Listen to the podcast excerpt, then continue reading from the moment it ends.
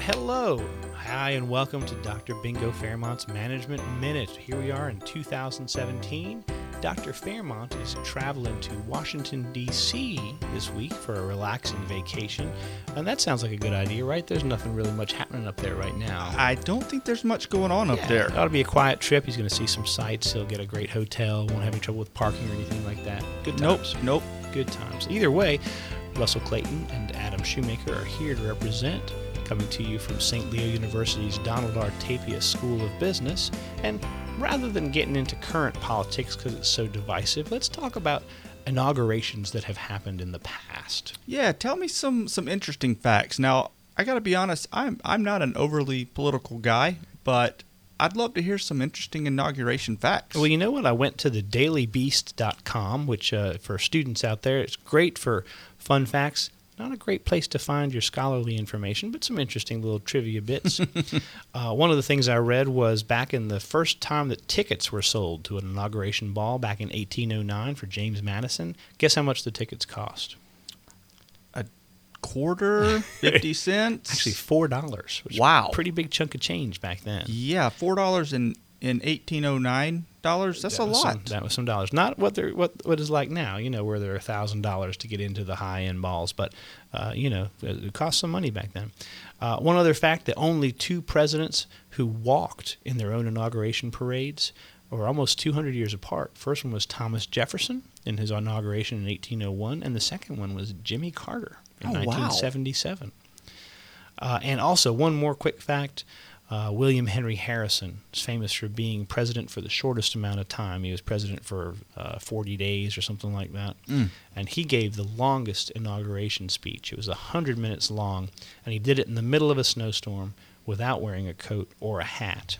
And uh, then, uh, maybe not coincidentally, probably coincidentally, he, he died about a month later from pneumonia. Yikes! A hundred minute speech. I wouldn't pay four dollars to hear that. you might pay Even though $4. that was for James Madison, I wouldn't pay four dollars to hear old William Henry talk for a hundred minutes. You might pay four dollars for him to stop talking at some point. Very true. Yeah. Well, what are we talking about today, Dr. Clayton? Well, we've got a good article here, originally from Forbes, from one of the allbusiness.com writers, Michael Terrio, I believe that's how you would pronounce his name, Okay. talking about firing underperforming employees. And, you know, anytime you use the word firing, it can get a little bit sensitive, and you got to think of a lot of the legal ramifications that come along with it.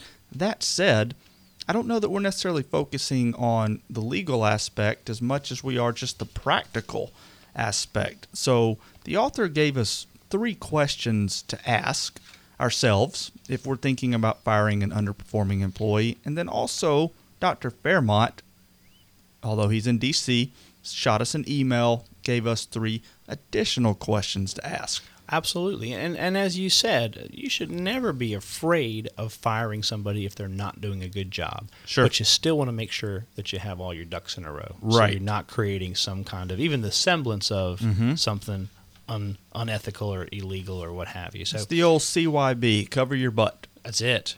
So, uh, Michael Terrio, writing for allbusiness.com, he had three questions. And, and his first question was Have you really given this employee, this underperforming employee, a chance Yeah. to, to do well? And, and the message there, I guess, is you know, you, you need to have some. Some simple benchmarks to figure out if the person's doing well or not, because the time between hire and productivity can be pretty long, particularly Right. for higher level jobs. If you're in a high executive level job, it might take you, you know, six, eight months just to get your feet wet, just to get into the swing of things and be starting to make some decisions for the company. Sure. And along with that, Shu, is while there is that lag time, there's also sort of does X cause Y or does X lead to Y? So is the lack of productivity, say in the first month, is that actually due to the employee underperforming or just market conditions, etc.? That's a great point. So you want to be able to have a longer snapshot of time rather than just that one little period where you Right. say, "Oh, things aren't going well." It might not be their fault. Right. Okay. The other question, a second question from Terrio is could the employee be more successful in a different role or a different part of the company? And I guess the question that I would ask there is that's a great point. You might want to move people around till you find the right fit for their skills and for their, their personality and what culture is the fit for them. But the other question is, when do you draw the line? How do Right. you, how do you how many moves are you willing to make for this one person to say, well, you didn't fit here, you didn't fit there, you didn't fit there? Are you going to keep trying, or at some point do you just pull the plug? Sure. I think, you know, I think the context matters. How big of a company is this? Is this a small mom and pop? Is this a large Fortune 500? Somewhere in between. The context matters.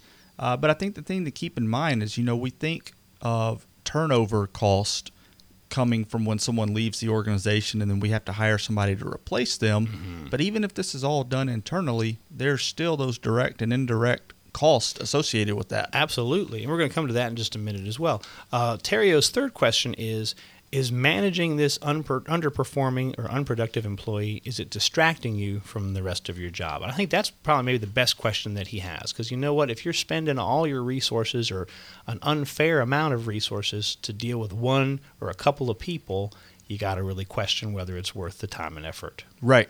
If you're dealing with the problem child, so to speak, uh, to the detriment or ignoring those who are doing well or who need some basic coaching to perform well, could be an issue there. That's right, because then they're going to end up being feeling forgotten and getting disgruntled, and they're going to leave you, and you're going to lose good people as Right. well as bad. So, the, and you had mentioned now this is our question that Dr. Fairmont sent down from on high, and it's the fourth question in, in this set. Um, and you had mentioned the importance of making a cost based decision. So, is it more cost effective to take a chance on developing somebody, or is it more cost effective to say, you know what, you need to go? We might have to pay you some severance or whatever, or unemployment, but and then we're going to have to recruit and hire and onboard and train somebody else. So, where is the lowest cost or the best cost benefit relationship? Yeah, and I think with that, I think that's a great question Dr. Fairmont gave us. And I think the issue there again is context. If we're talking about an administrative assistant, maybe we take a chance and we keep them on board, provide some training, maybe send them to some seminars for soft skills or hard skills such as typing, whatever. Mhm. But an administrative assistant, that's going to look a lot different than if, say, this were a salesperson. Right. And we need them out there making sales. How long can you take a chance on that? That's I, true. I think that's So, so really, the consequences of Yeah. failure or not performing should be considered. Right. in that as part of Right. that, right? And, and you're absolutely right. And there's certainly there's easy to calculate costs. You know, in terms of what's it going to cost to recruit somebody new, what's the severance pay going to be if you let this person go, or what's the cost of development going to be, but also what's the cost of lost business from either Right. keeping the person who's not good or losing that person and getting somebody else. There's lots of costs to consider. well. And speaking of cost, the fifth question that Dr. Fairmont sent us was how how will the rest of the team, how will the rest of the workers deal with the termination?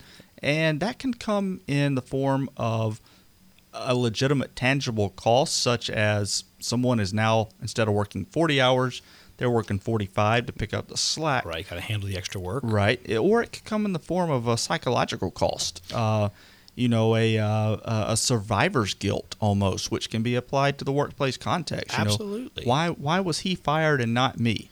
Right. Um, and, and if you have somebody who maybe isn't a great performer, but is, is somewhat well liked, and people are sorry to see them go, and they're wondering, well, what happened, and is it going to create bad blood or Right. or, or you know uh, uh, uh, unusual, uh, I guess, a feeling or, or culture in the in that part of the organization. Right. I know when I was fired from the Harvard Business School. uh, I'm just kidding. Everybody was wondering what happened to Clayton. What happened to him? He was great. Yes.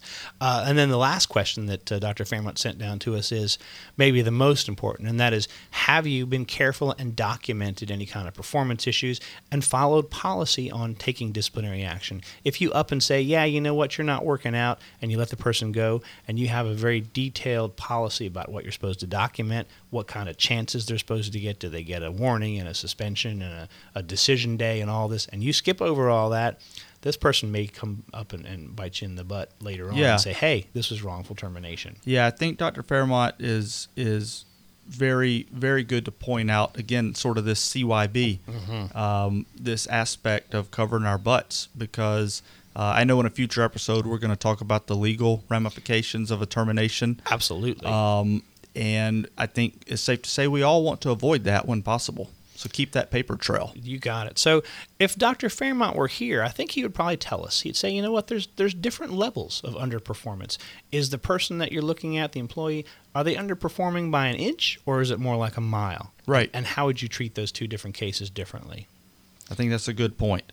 And I think he would also tell us, as you, as you mentioned earlier, you know, don't be afraid to fire a poor performer. Um, say that 10 times fast. Poor performer. Poor- Poor per- Don't be afraid to fire a poor performer uh, because it could be that they are costing you significant money or Right. business or whatever.